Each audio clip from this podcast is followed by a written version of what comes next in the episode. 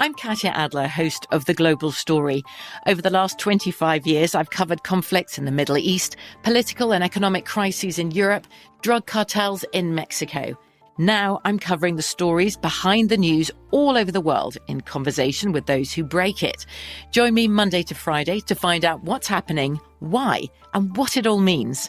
Follow The Global Story from the B B C wherever you listen to podcasts. Okay, round two. Name something that's not boring. A laundry? Ooh, a book club. Computer solitaire, huh? Ah, oh, sorry, we were looking for Chumba Casino. That's right, Chumba Casino dot com has over one hundred casino-style games. Join today and play for free for your chance to redeem some serious prizes. Chumba Casino dot com. No purchase necessary. Void where prohibited by law. eighteen plus terms and conditions apply. See website for details. Xfinity has free premium networks for everyone this month, no matter what kind of entertainment you love. Addicted to true crime? Catch killer cases and more spine-tingling shows on A and E Crime Central. Crave adventure? Explore Asian action movies on Hayah. Searching for something extreme? Check out skating, snowboarding, and more on Fuel T V Plus, the global home of action sports. And find crowd-pleasing bops on iHeartRadio's Hit Nation playlist. There's new free shows and movies to love every week. Say free this week in your Xfinity voice remote. The best conversations I have with my colleagues are the ones that happen when no one is looking, when we're not one hundred percent sure yet what to write. Hopefully, having conversations like this can help you figure out your own point of view. That's kind of our job as Washington Post opinions columnists. I'm Charles Lane, Deputy Opinion Editor. And I'm Amanda Ripley, a contributing columnist. We're going to bring you into these conversations on a new podcast called Impromptu. Follow Impromptu now, wherever you listen.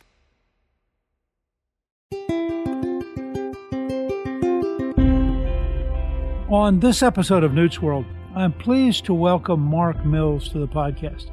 His new book, The Cloud Revolution: How the Convergence of New Technologies Will Unleash the Next Economic Boom and a Roaring twenty twenties, is out now. He makes the case that a roaring twenty twenties is arriving, and it won't come from any singular invention, but from the convergence of radical advances in three primary technology domains: microprocessors, materials, and machines.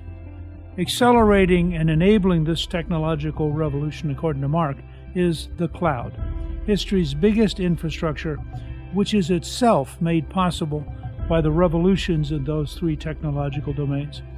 We've seen this pattern before.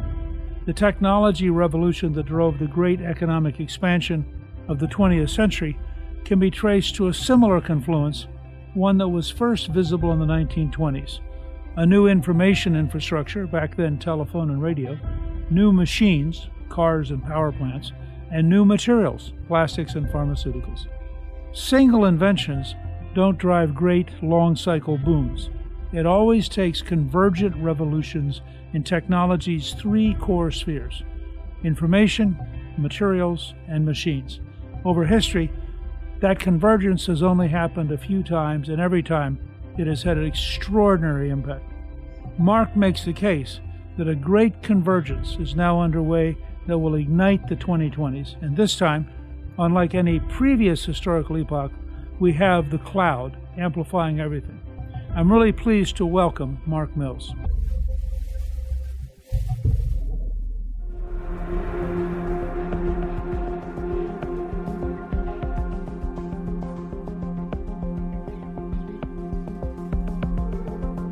Thanks for having me, Newt. I'm delighted to talk with you about all this stuff. Well, before we get into the book itself, I wonder if you'd share a little bit of your background. I understand that you're a physicist by training. I confess, although one doesn't usually confess that in the Washington circles that I live in, in cocktail parties. It's a conversation killer. Well, but it does give you a unique background to be thinking about these things. I actually did real work at one time in my life, invented things, have patents, and worked in missile guidance, fiber optics, and microprocessors in my early career.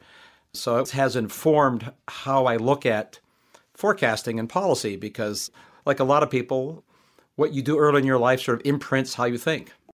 Well, and you also, as I understand it, were at the convergence of technology and science and politics and government when he served in the Reagan White House Science Office. Yeah, that was a profoundly more valuable experience than I realized at the time. I mean, you know, I was a young man, and I enjoyed it. It was incredibly fascinating. But as you know, from the Reagan White House, which was run by adults, the kids like me didn't meet with the president. They kept us in cubicles, gave us our job. And the science office is sort of a backwater, always has been, which is, I learned, a profound advantage. You could sort of maneuver and do things, learn things, go places, low profile. But it was a great experience. I learned a lot about how policy works, which I had, honestly, minimal interest in earlier in my life and my career. And it really animated my longstanding interest in policy, which is why I'm at the Manhattan Institute now, frankly. Policy matters. As I write in my book, I mean, I'm excited about what the future offers, but I have a predicate, my introduction. You got to get the politics right, because one can Sovietize an economy. We've seen it happen. My book's not about that, but I have to start with the preface that we do have to get the politics right to unleash this boom. Well, in addition to your policy studies at the Manhattan Institute, you also are a faculty fellow at the Northwestern University's McCormick School of Engineering and Applied Science, and you co-direct the Institute on Manufacturing Science and Innovation, which strikes me as a pretty useful place to be thinking about the kind of changes that you focus on. It is. It's kind of an honorific to be a faculty fellow. You know, being a fellow is a different thing than having to be a professor. I get a lecture a year kind of thing. But what it gives me access to, and I get the luxury of talking to, the people, and you know the phrase, the people who invent the future. These are the kinds of engineers and scientists, incredibly creative, bright. Not many people hear about. I mean, once in a while, names pop up in the news because something gets invented or reported. But that's where the revolutions are happening. And in fact, you know, the reason I wrote the book in large measure is that you see the future in the present. I mean, what businesses will manufacture, what services will have, aren't ideas that are invented tomorrow. They're things that were invented a little while ago. They're not quite commercial, just sort of proto-commercial. You see that in that environment, and it's exciting. In almost every domain one touches on, when you talk to these innovators, boy, it's profoundly exciting. It's a luxury. It really is. Well, and then you get to test out your theories in the real world as a partner in Montrose Lane, which is an energy tech venture fund. So at one level, you're literally putting your money where your mouth is. Yes, literally, I'm doing that. I have a dog in the race, as they say. The other domain I've spent time on is this venture world, investment world. And you'll appreciate this. When I first got involved in venture in a fund in New York City, I live in Washington, D C area, but doing a lot of policy. And I used to tell my friends, oh, you know, I'm leaving Spin Alley, going up to do some work in finance where, you know, the facts matter. And what I learned was, guess what? It's about spin there, too. Now, before you got to writing your book on the cloud, you wrote a book on work in the age of robots and a book on digital cathedrals. Can you just very briefly sort of tell us what your thesis was? Sure, and I weave a lot of those ideas into my longer book. Those are both shorter books for those who have short attention spans, which could be a lot of us. So Work in the Age of Robots was a brief exploration of a very simple idea. We are on the cusp of the age of robots, almost in the way science fiction imagined it. You know, people call automatic washing machines robots. That's true. They're autonomous. But everybody knows what they mean by robot when you say that word. We're on the cusp of profound automation advances, which is very positive for job creation, as opposed to the thesis of job destruction. In my book on digital cathedrals is more focused on the cloud itself, the data centers that sit at the center of the cloud. Google engineers created a word some years ago, called them warehouse scale computers, because these buildings are the size of a Walmart. And, you know, for science fiction fans, if you've never been in one, it's like going into the Borg ship. It's just this massive building full of blinking lights and computers, no people. So the warehouse scale computers, the digital cathedrals of our era, are those are the skyscrapers of our era, but they're invisible to everyday sort of life in terms of physical visibility, but they are at the heart of the cloud. So I wrote about that infrastructure, which is incredible. I mean, I think most people in general commerce, when they hear the word cloud or data center, it doesn't mean much. Well, it's a big building full of computers, hence warehouse scale computer. But maybe to put context on how big this infrastructure is. The capital spending, dollars spent on hardware, building out the cloud globally, is now greater than the total amount of money being spent by all the world's electric utilities building out hardware to make electricity. I mean, it's a stunning physical infrastructure. And that's one of the things that I was always struck with as I looked at the whole rise of modern information flow, that there's just these massive systems all across the planet. It's staggering at scales. You know the expression, which has became very famous, the information superhighway, which, of course, Vice President, then Senator Gore, got credit for coining, but he borrowed it from an engineer who, who actually coined it. And it was made popular by an artist, Nine-Pac, back in the seventies. But the information superhighway is actually a good way of thinking about it because it's a highway, right? We're moving information on it. Of course, information highways have a feature that physical highways don't have. You can do mathematical tricks on an information highway. They're the equivalent of stacking up, I don't know, five thousand layers of roads on the same roadway. You can't do that in the physical world. In the virtual world, you can do that. And the highways have a length. I mean, you can measure them the way we measure physical highways. Well, the physical highways of the world, we measure their collective lengths in the sort of tens and hundreds of thousands of miles. The information highways, we now measure them in lengths of billions of miles. So now we have not only billions of miles, as you say, they're ubiquitous. We connect with an invisible highway system on the order of three billion humans. There's billions more to connect, and we're going to connect them all. But this is just unprecedented in history to have direct connectivity to billions of people in real time. It was a big deal to go to the telegraph, right, when we connected communities instantaneously. So you have one connection per community. Then we went to the telephone with one connection per household. The cell phone got us one connection per person, but the cloud gets us connections to people and machines and our cars. The scale of this is so hyperbolic that even hyperbole sort of fails to capture how amazing it is. Well, can you explain something to me which I want to confess up front I am totally ignorant of? What is a metaverse, and why is that becoming a new conversation? Well, the metaverse is a funny word. It's kind of hard to find myself agreeing with Zuckerberg. I mean, he makes himself not necessarily someone everyone wants to agree with, but he's onto something with this idea of metaverse. What they're really talking about is the importance of going into computing systems that allow you to engage in virtual or augmented reality. We know what that means if I say people who are video gamers and you can wear these goofy, clunky goggles. I mean, they still are goofy and clunky, as magical as they are. And you can see a virtual universe, right? A virtual space. And you can play in it. You can shop in it. But what the idea that is captured by this, this is probably not the right word. I don't know how sticky it's going to be.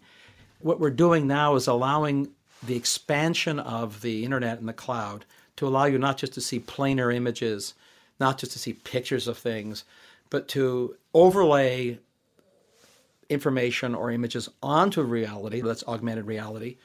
A good example would be if you were you're looking at something with your cell phone. As you know, some people use this function. I can use the camera to overlay and have information about the thing I'm looking at. Instead of taking a picture of a building, you can have your camera live, and while you're looking at the building through your smartphone, it will say what that building is and what its address is. That's augmented reality. Virtual reality would be I'm playing a game and the building looks real, but actually I can move it around like it's a toy. Those things are kind of fun for games, but they're extraordinarily important for things like education and training or for healthcare, because already this is no longer a theoretical idea. There are several businesses offering physicians the means to use virtual and augmented reality to take high-resolution images of your body and practice surgery before they perform the surgery on you, including overlaying images, virtual reality, on you as surgery is going on.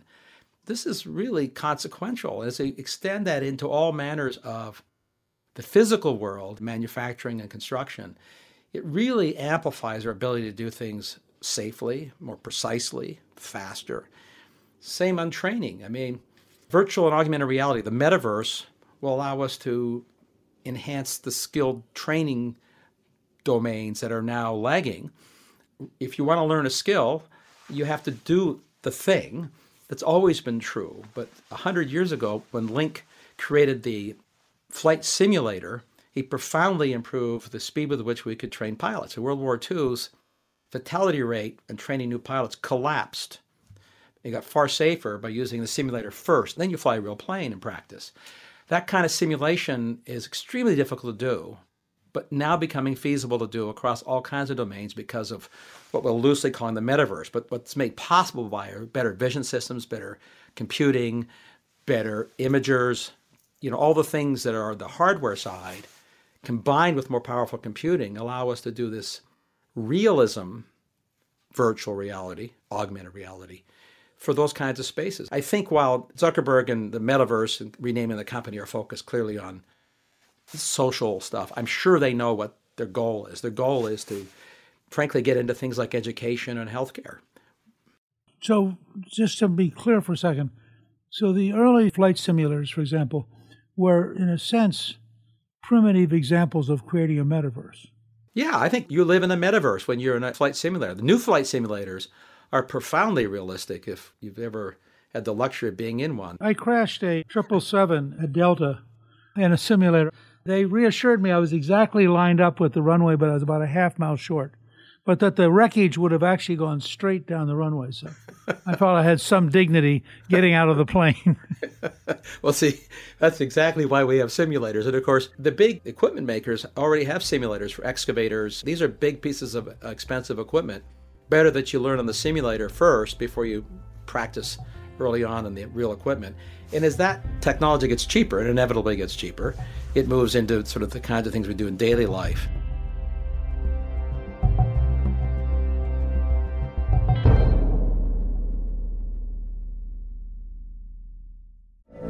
From B B C Radio four, Britain's biggest paranormal podcast is going on a road trip. I thought in that moment, oh my God, we've summoned something from this board. This is Uncanny U S A.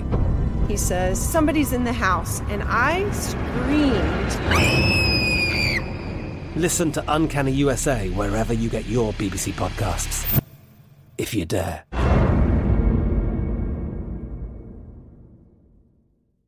It's time for today's Lucky Land horoscope with Victoria Cash. Life's gotten mundane, so shake up the daily routine and be adventurous with a trip to Lucky Land. You know what they say, your chance to win starts with a spin. So go to Lucky Land Slots dot com to play over one hundred social casino-style games for free for your chance to redeem some serious prizes. Get lucky today at Lucky Land Slots dot com. Available to players in the U S, excluding Washington and Michigan. No purchase necessary. V G W Group. Void where prohibited by law. eighteen plus. Terms and conditions apply. Xfinity has free premium networks for everyone this month, no matter what kind of entertainment you love. Addicted to true crime? Catch killer cases and more spine-tingling shows on A and E Crime Central. Crave adventure? Explore Asian action movies on Hayah. Searching for something extreme? Check out skating, snowboarding, and more on Fuel T V Plus, the global home of action sports. And find crowd-pleasing bops on iHeartRadio's Hit Nation playlist. There's new free shows and movies to love every week. Say free this week in your Xfinity voice remote. There's a lot happening these days, but I have just the thing to get you up to speed on what matters without taking too much of your time. The Seven from the Washington Post is a podcast that gives you the seven most important and interesting stories, and we always try to save room for something fun. You get it all in about seven minutes or less. I'm Hannah Jewell. I'll get you caught up with The Seven every weekday. So follow The Seven right now.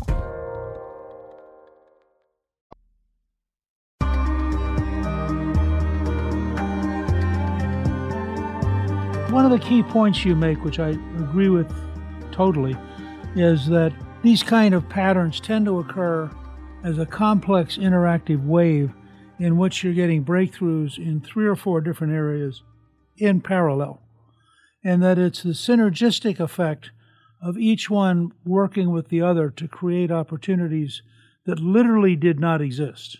That's the essence of what innovation is, as you know. I mean, when you look at the brilliant innovators, inventors, the captains of industries of the past and the present, the tech titans today, most of them are building on, and they'll acknowledge this, on what others have done. What they do is they see a combination that others missed.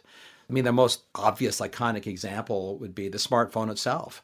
Everybody wanted to make smaller computers and better cell phones, but Steve Jobs was the one that took the three things that his company had nothing to do with inventing. You know, the collapsing size and power of the microprocessor, the computer chip. They didn't invent it, but it finally got powerful enough and small enough that that combined with a T V screen that's flat and tiny, which he didn't invent. It was then an L C D screen, liquid crystal display, and combined with the lithium battery, because you can't power the thing with a lead acid battery, otherwise you'd be carrying around a battery like your car starter battery. It's hardly a practical handheld device. He didn't invent that either. It was invented by an Exxon chemist in the seventies, of all things, for which he got a Nobel Prize. But the three things maturing in parallel, independent of Apple, all available, he recognized it, and his team did this delicious design of a machine that revolutionized the world, and everybody imitated it. That's how the car was invented. Henry Ford didn't invent the assembly line or the internal combustion engine or high-strain steel, all three of which had to mature contemporaneously to allow the invention of the Model T. So when you look at this kind of synergistic effect, and I read one time that if you actually look at the evolution of certain things, that the really big breakthroughs often take a full generation to work into the system, to reshape the factory, to reshape the products. It doesn't happen overnight, but that you have this steady migration as people learn how to do it and as they gradually improve the whole system. Looking at the economy, how do you see the next ten to twenty years? Your point is exactly right. If you talk to an entrepreneur who has an incredibly successful company and ask him, how long did it take you to get to where you are? The overnight success is always a decade, or it's a long slog, sometimes twenty years. Andy Grove wrote about this before he died, about the inflection point where, you know, companies just take off, the overnight successes. You know, I dabbled in history throughout my book because the history matters, right? It tells you something about the future in terms of patterns, and they're predictive in ways that are sort of, I think, somewhat obvious. To your point, all of the technologies that profoundly affected the nineteen twenties, so let's go back to that period, all of them were invented ten to thirty years earlier. What happened was they were all becoming useful by that time. The car was invented in the late nineteenth century. It was eighteen nineties. But to make a useful car took almost twenty-five years. And that was when the first Model A showed up. And then the Model T was really useful and took off. That's true for the radio. It's true for the television. It's true for computers, by the way. The first computer was actually before the ENIAC. It was in Illinois in nineteen thirty-six. And we can go back to mechanical computers, as you know, to Babbage, far earlier. The pattern is interesting. It's typically ten to twenty years from an idea to the first realization as a product. And then it's another ten to twenty years before that product is commercially viable. And it's after that that you get businesses creating things when you get the, quote, inflection point. What I looked at in my book is I'm really more interested not in what is invented today that might make something possible in the year twenty fifty. I was interested in exactly the same pattern. What's been invented, but not really commercial, but it's ten years in, and now we might expect it to be commercially viable. And maybe fifteen years in, but it's not really a significant market yet. So what do I expect in the twenty twenties? Well, robots are now possible. We've been talking about anthropomorphic or untethered or rolling robots for a very long time in modern history. I mean, the word robot was created by, as you know, Čapek back one hundred years ago last year in a play about machines that would relieve the drudgery of horrible work, the hard work. Well, it's still what we want to do. It's just they're damned hard to make. And it took advances sort of in three key areas, not in computing so much. Computing matters. The cloud infuses everything. Microprocessors are sort of the predicate in all the revolutions of the next century. But it took advances in material science to make the kinds of actuators that are possible to have the power to sort of make synthetic muscles. And it took vision systems to allow the robot, whether it's wheeled or walking, to be able to do what we do. Be aware of its environment. All those, by the way, were invented by companies to make cameras better, for example, in smartphones, or to make cruise controls better in cars, not roboticists. And of course, it took a power source. It took really cheap, powerful batteries, lithium battery, because you got to have it untethered or it's not really useful. A robot can't be dragging a cord around behind it everywhere it goes. So robots are coming, and we're seeing them first in warehouses, which is kind of interesting. Physical warehouses, one of the oldest pieces of infrastructure in civilization. They date back to the Greek times, and we've been having warehouses forever. And they haven't changed much, except now. They're now being invaded by untethered robots that are relieving the problem that e-commerce created in the cloud. Everybody does one click. By the way, I just watched a B B C special on a grocery store warehouse, which was totally robotic. And they fill up your bag with your order. It's amazing. We haven't got a nomenclature for those yet. The two favorite terms are cloud kitchens or dark kitchens. And so the food, not just the grocery store, but the restaurant, right, is almost entirely automated, in some cases fully automated. And the human beings are on the periphery, so to speak, physically or, or operationally. These things have been possible. Engineers have imagined them, they've made them, but they've been too expensive, too unreliable, too difficult to control, and they're maturing now. And to your point, the B B C special you saw illuminates this revolution. And does it matter? But sure, as you well know, what we have going on now in the demography of the marketplace is the Great Resignation. We have more jobs than we have people who can do them. We have more skilled jobs than people who have skills to do them. The boomers have decided to retire. Remember before COVID and the lockdowns, Pew Research published a poll pointing out that boomers are going to work into their eighties. They just didn't want to retire. They're going to be around forever. Well, guess what? They've had enough. I'm out of here. So it just totally flipped. And of course, the birth rates have collapsed. I think that's a short-term collapse, but it's slowing down. If we didn't have the robots coming along, I think we would be facing a long-term, profound inflationary period. I think what the robots and automation will do, including virtual robots, you know, A I, is take the pressure off inflation far faster in the future than could have happened any time in recent history. We're going to see inflation because this has been induced by our policymakers, but the engineers are going to take the pressure off it. The public policy is unbelievably inflationary, but the rate of technological change is extraordinarily deflationary. It is. And it's going to save their bacon, but it's not going to save it overnight. It won't save it in a year. But I think we're going to see deflationary pressure from technology within a few years, which is very, very fast. We're already seeing some of it in the warehouse space. The growth of automation in warehouses is just at a torrid pace.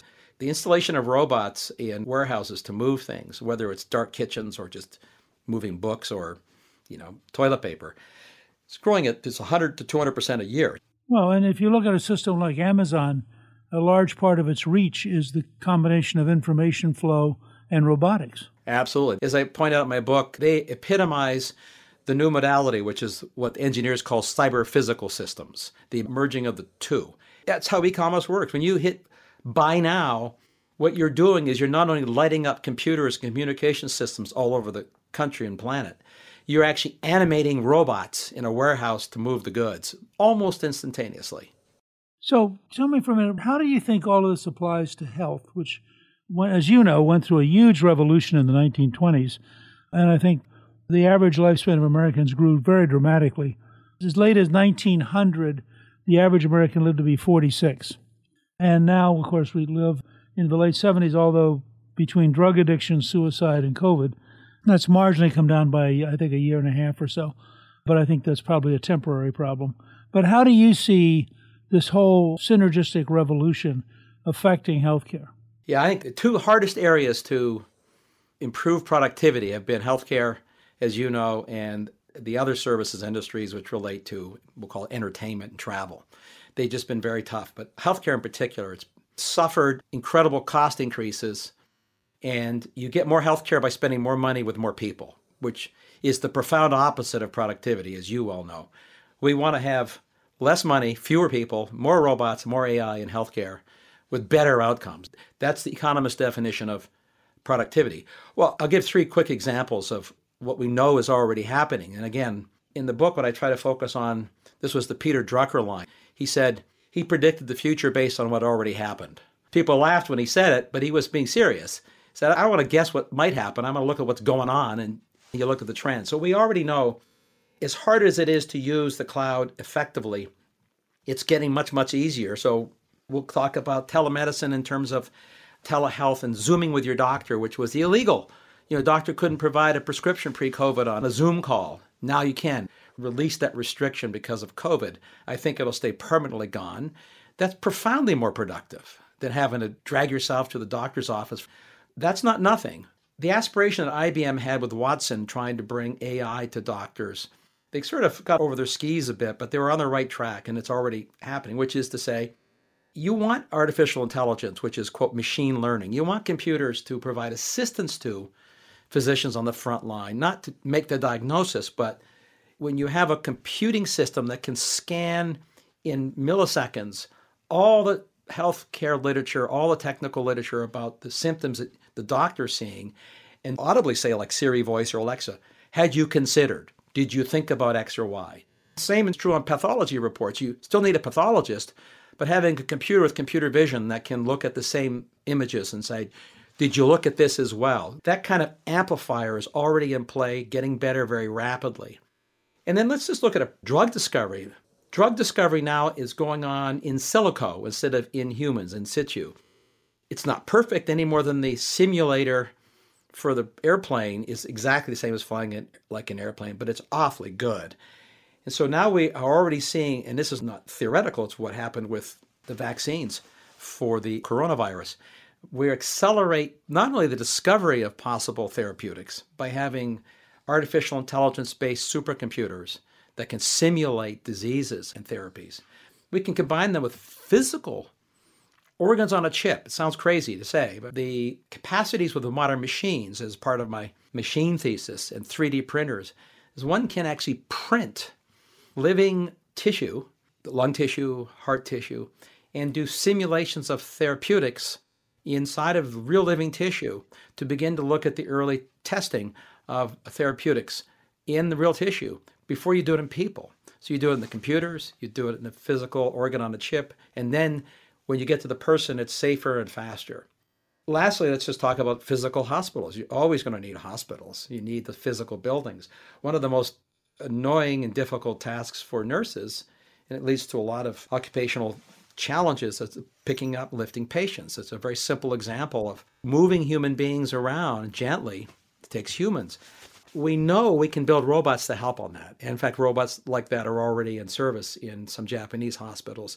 What that means is that instead of two nurses to move a patient that needs to be moved, you have one nurse and a robot that has soft actuators that can't hurt you. The nurse now is part of the process, but I don't have two nurses in the room. I have one. That's obviously productive. I'm also t- relieving the possibility of having back injury for the nurse, moving a heavy patient. These are no longer science fiction ideas. These are really happening. These are deeply productive, as well as p- providing for better outcomes. Productive in the sense, fewer labor, more machines, more A I, better outcomes. I think the one silver lining we're going to get from the huge missteps and how we handled the therapeutic part of this, once we finish with the finger pointing, which is always appropriate, if not necessary, we will, I think, get to true blue ribbon panels and begin to look at what did we do wrong? What could we do right with the technology we have today? And I think when we begin to ask those questions now with the toolkit that we have now, I think we'll see a step function change in the productivity of healthcare, including self-diagnostics, by the way. You know, we have these home test kits for COVID. They're kind of clunky, but we now know it's possible to make test kits that would be far more sophisticated, they're not commercialized yet, that would employ the computing in your smartphone to do a saliva test, for example, on a little slide that you plug into your smartphone. It'll do the analytics and then talk to your doctor or nurse. You can keep the information secure to yourself. All those kinds of things are now emerging at proto-commercial phases. To come back to your basic question, what does it mean for healthcare? It means healthcare gets more productive with better outcomes, and pretty quickly, certainly in the decade coming. I once co-chaired a three-year study on Alzheimer's, and one of the things we need is precisely the kind of robotics you're describing so that the home care person, let's say your husband or your wife, you want to keep them at home. But today, there are challenges of trying to get them in and out of bed and so forth. We're right at the edge of being able to decentralize robotics so that you personally will have an assistant, in effect, helping you, which will be a huge breakthrough. It'd be fabulous. And who doesn't want to be at home instead of in a hospital to the longest extent you can possibly do that?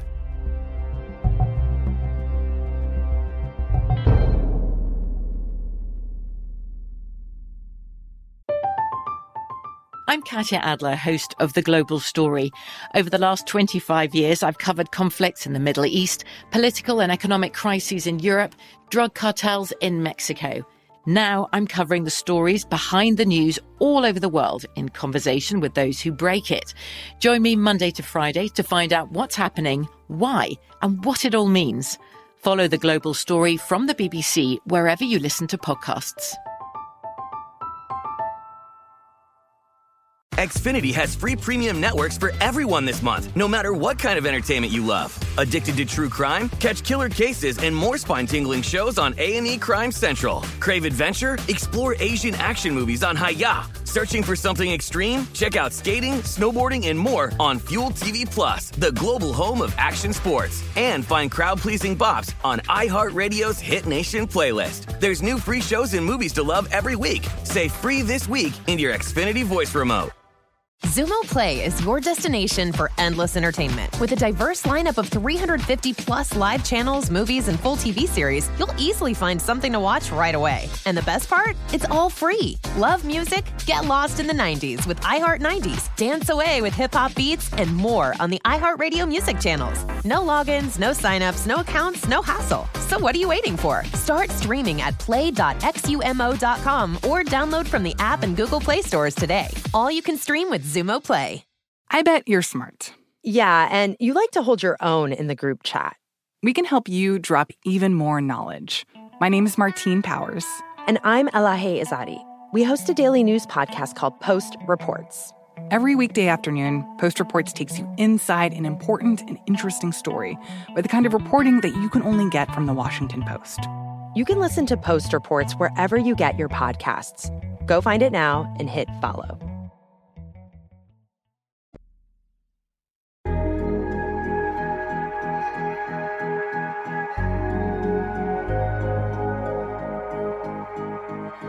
One of the greatest challenges of the next ten to twenty years is going to be our competition with China. How do you see this revolution playing out in terms of the U S and China? I'm fully in the camp that it's, it's good to trade with people. It's great to exchange ideas, of course. But I'm deeply concerned about the Communist Party and their aspirations geopolitically, economically. On the technology side, we have an enormous advantage over China. One you're familiar with. I've been to maybe fifteen or twenty cities in China. I like Chinese engineers. Their system, though, is profoundly antithetical to the kind of innovation that goes on in America. They're at a deep disadvantage on that. But their system has an advantage in terms of deploying technologies that have already been invented and are moving because they tilt the playing field. They subsidize the hell out of stuff and disadvantage the competition by making tariffs that are invisible or visible and just make it impossible to compete in their markets where they have lots of people. So we have the advantage in innovation. We've shot ourselves in the foot on building the things we innovate. By, you know, we talk about manufacturing the computer chips. Manufacturing got chased out of our country by regulators. Innovators would rather build their factories here. Talk to any of them. Of course they'd rather build them here. If you made it as easy to build a factory here as it is to build a factory in China, they build them here. It's not complicated. But I think we'll probably politically get to that point. We're getting to that point pretty quickly now in both parties, is my observation. Not universally, but we're getting there. And the new stuff, the new classes of computing, biocompatible computing, the new kinds of materials that'll make healthcare possible, they're all being invented here. We'll manufacture them here. Gives us an advantage. Not everything will be done here, but we're the epicenter. We still have the majority of the world's leading universities by whatever measure you want for a leading university. We have the most flexible, innovative capital system for venture capital on the planet still. We also have a real advantage in demographics. China last year, not because of COVID, went into negative population growth rate. That's a deep disadvantage because what that means is over the coming half century, the age of their workforce is getting older much faster than our workforce. We're getting older too, but at a much slower rate. So the average age of the productive workforce in America is going to be much lower than China very soon. That hugely disadvantages them. These are all good things for the economy. They're not great things geopolitically because it's going to stress China, and it's going to create incentives on their part to do things that are, frankly, politically worrisome. So I think we have inherited advantages culturally, technologically, and demographically. If we can take advantage of those without being idiots, which is not guaranteed. I mean, I understand that. But if we can, I think we can exercise the kind of a soft power that's extraordinarily important and powerful over history. I mean, I worked in defense weapon systems. I think we have to continue to invest in our military so that it becomes untenable for anybody to want to compete with us militarily. But that should just be in the background, right? What should be in the foreground is an incredibly powerful soft power, both in technology and, as I write in my book, also in energy. I mean, the energy advantages that America has is a technological advantage that we're in the process of trying to squander, but I don't think we'll squander it. John Moody wrote a fascinating novel called Of Course They Knew, which is about Wuhan and COVID. But the thing I find most fascinating about it is his portrait, and he wrote it deliberately as a novel because he said he couldn't prove all this, but his portrait of the Chinese thinking about artificial intelligence and particularly the use of it to manipulate public opinion, particularly in our country because we're so open that you get so much stuff on the internet you have no idea whether it's true or not and it sounds true. How do you see artificial intelligence playing into the revolution you're describing? As I write in my book, it's a central feature of how computing has changed, but it's important to know what we really mean by that phrase. It was created in the mid-fifties by computer scientist McCarthy at Dartmouth, who's still alive and with us, a brilliant guy. He may regret creating the phrase because artificial intelligence isn't. It isn't intelligence. It's like calling a car an artificial horse or an airplane an artificial bird. Obviously, there's some functional overlap, but they're very different. When computers engage in inference, as opposed to calculation, which is what A I really means, that's a very different thing. And this is an important point that I think is lost on a lot of people, because then once you understand what A I really is, you know why it's a powerful adjunct, an amplifier to humans, just the way that we amplify our muscles with machines, we amplify our cognition with artificial intelligence. We don't replace it. One plus one equals two. That's what computers do. They compute. There's only one answer, and it's the right answer. That's not what inference is. I want a computer not to say the answer is go this way. It would be, this is probably a better way to go based on what I know now. Let's use traffic as an example. Based on the traffic information I have now and what I think your behaviors are and you want to avoid tolls, so probably this is the way you're going to go. And as we all know from using mapping programs, nine times out of ten, it's a pretty good map, right? But one time out of ten, it got it wrong. I mean, they didn't see some traffic or it's not how I want to behave. But that's not a calculation, that's inference. A I does that stuff. Very useful. It's getting the answer about right. But that requires intervention of human behavior as well. So they complement each other as opposed to replace each other. Now, would somebody with an A I-enabled earbud that's, pick whatever job it is, whether it's your desk clerk at a hotel or whether you're manufacturing something or you're a plumber, it'd be great to have your work have a computer remotely when you run into a problem and you say, you know, I, I want to look at the drawing for X to know whether I don't recognize this machine or this body part or this animal or whatever it is. And what do you think I should do? I mean, you'd say to the computer, it might give you a recommendation that you say, I hadn't thought of. Great. Well, that's A I. This is really, really powerful stuff. Does it replace humans? Sure, in the same way that the Luddites were right. Their automated loom eliminated their jobs, but it didn't eliminate all jobs, and it didn't eliminate the work of humans in clothing. It just changed the work they did. So let me ask you, I can't help myself. You're so interesting, and you have such a broad range. What are you working on now? Well, other than our venture fund, where we're looking for software and energy, because it's exciting to think about how you bring the digitalization, if you like, of the energy business. It's really hard to do. Well, I can confess to you, because I guess I'm going to be confessing this to more people than just you. You have a big audience. like you, I like fiction as well. And I have written a science fiction book, which I now have to return back to and clean up, because fiction writing is very different. Writing is a lonely business, but it's a very different, you have to get your brain in a different mode. And so I have to get out of prediction mode that's supposed to be realistic, which is what my book's about, and get into prediction mode that's kind of fun and not so realistic. I find fiction writing harder than nonfiction. It is a different skill, but it's important to stretch your brain there. Manhattan Institute, which is my home for policy meddling, I'm still working on energy areas. I'm going to be doing a study. My nominal title for it is The End of the Age of Oil, question mark.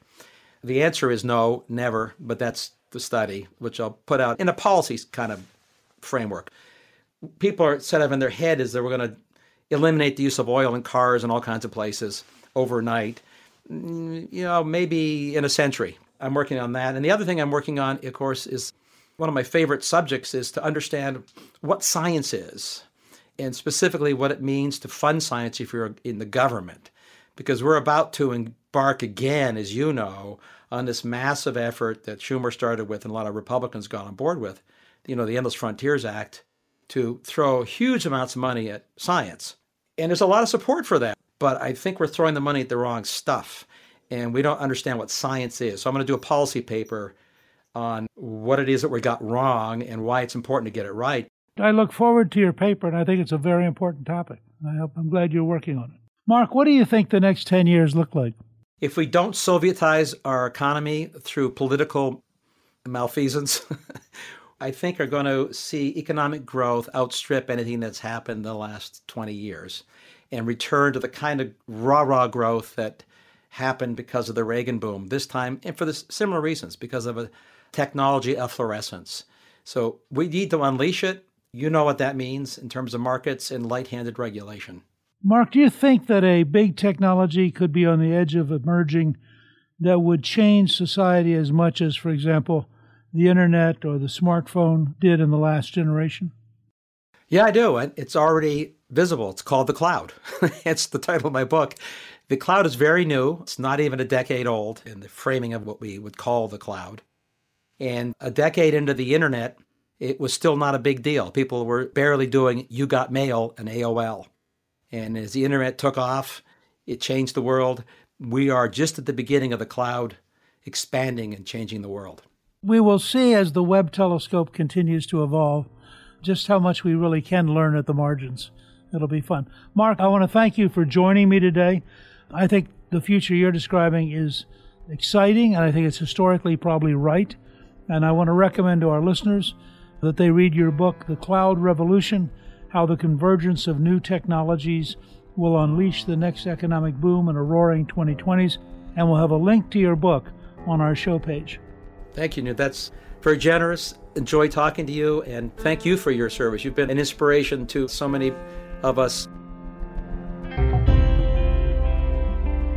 Thank you to my guest, Mark Mills. You can get a link to buy his book, The Cloud Revolution, How the Convergence of New Technologies Will Unleash the Next Economic Boom in a Roaring twenty twenties, on our show page at newts world dot com. Newt's World is produced by Gingrich three sixty and iHeartMedia. Our executive producer is Garnsey Sloan. Our producer is Rebecca Howell, and our researcher is Rachel Peterson. The artwork for the show was created by Steve Pendley. Special thanks to the team at Gingrich three sixty. If you've been enjoying Newt's World, I hope you'll go to Apple Podcast and both rate us with five stars and give us a review so others can learn what it's all about.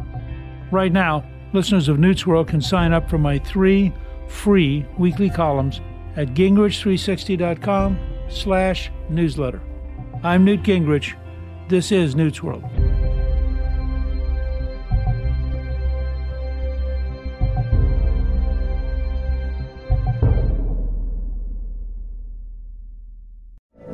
From B B C Radio four, Britain's biggest paranormal podcast is going on a road trip. I thought in that moment, oh my God, we've summoned something from this board. This is Uncanny U S A. He says, somebody's in the house, and I screamed. Listen to Uncanny U S A wherever you get your B B C podcasts, if you dare.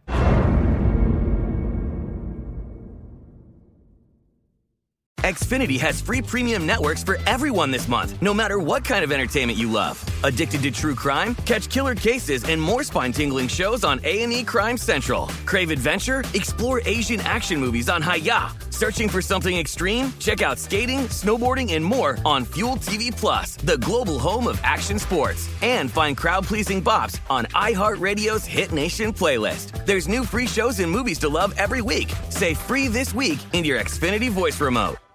Xumo Play is your destination for endless entertainment. With a diverse lineup of three hundred fifty plus live channels, movies, and full T V series, you'll easily find something to watch right away. And the best part? It's all free. Love music? Get lost in the nineties with iHeart nineties, dance away with hip-hop beats, and more on the iHeartRadio music channels. No logins, no signups, no accounts, no hassle. So what are you waiting for? Start streaming at play dot xumo dot com or download from the app and Google Play stores today. All you can stream with Xumo Play.